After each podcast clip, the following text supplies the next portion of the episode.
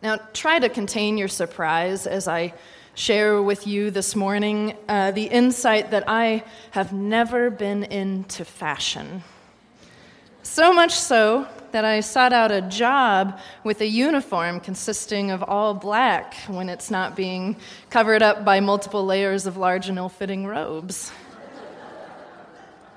My lifelong disinterest led me to a moment in 2006 when I sat in a movie theater, in the good old days, remember, uh, watching The Devil Wears Prada, and found myself undergoing something that can only be described as a revelation.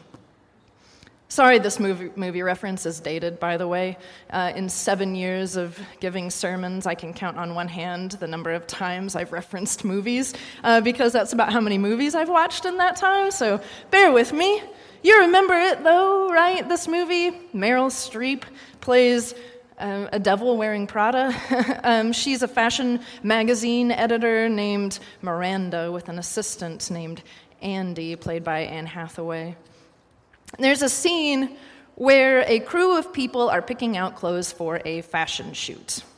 Andy stands aside, out of the way, head down, note taking, while a flurry of activity goes on around her.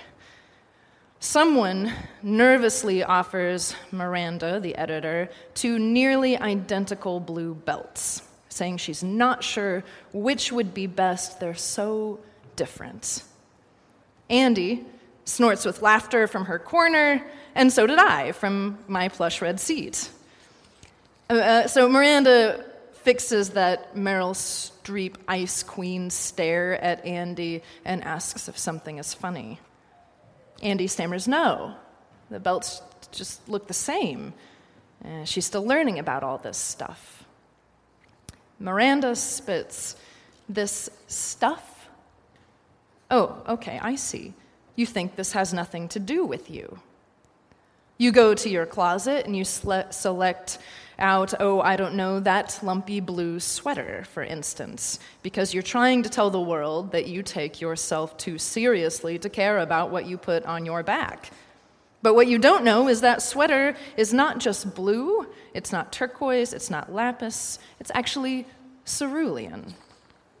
You're also blithely unaware of the fact that in 2002, Oscar de la Renta did a collection of cerulean gowns. And then I think it was Yves Saint Laurent, wasn't it, who showed cerulean military jackets.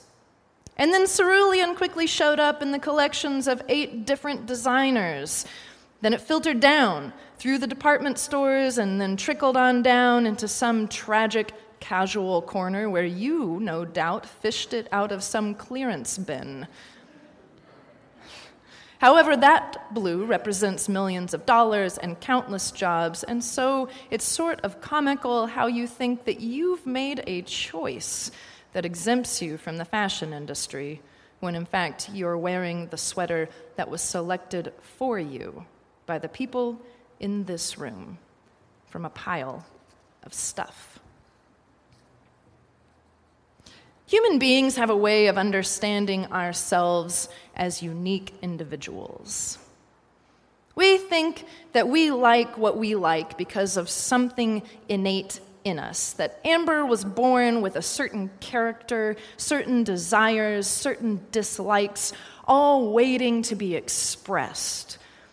And what we tell ourselves is that there's a way of life where we can be our true, authentic selves, people who are unaffected by the opinions of others or societal pressures. This is an illusion we all share in.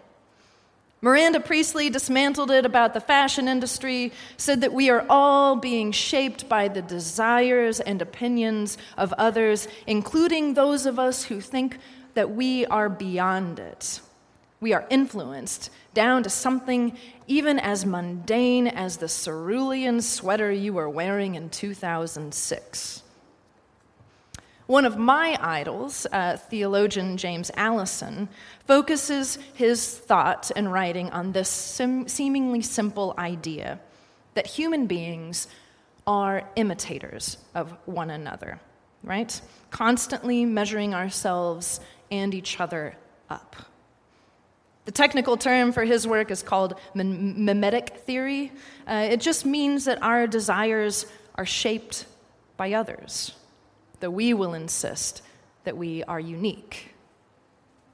I don't mean imitation in terms of, you know, just keeping up with the Joneses, though our sense of what we you know, need is absolutely shaped by corporations who understand this concept, right? That if enough people get their new thing, we will all someday need it. I mean this, though, at the most fundamental level. Children are taught how to love by imitating the love they receive from their parents. In tragic circumstances, in those terrible uh, experiments from days gone by, you, we've known that because in places where there is no love, the child loses some essential part of their humanity, right? Love doesn't just bubble up out of the neglected child, it must be displayed first. It's why families, this concept. It's why families and towns and, dare I say, churches can operate destructively for generations. People are drawn into the imitation of the behavior they see and they react to it.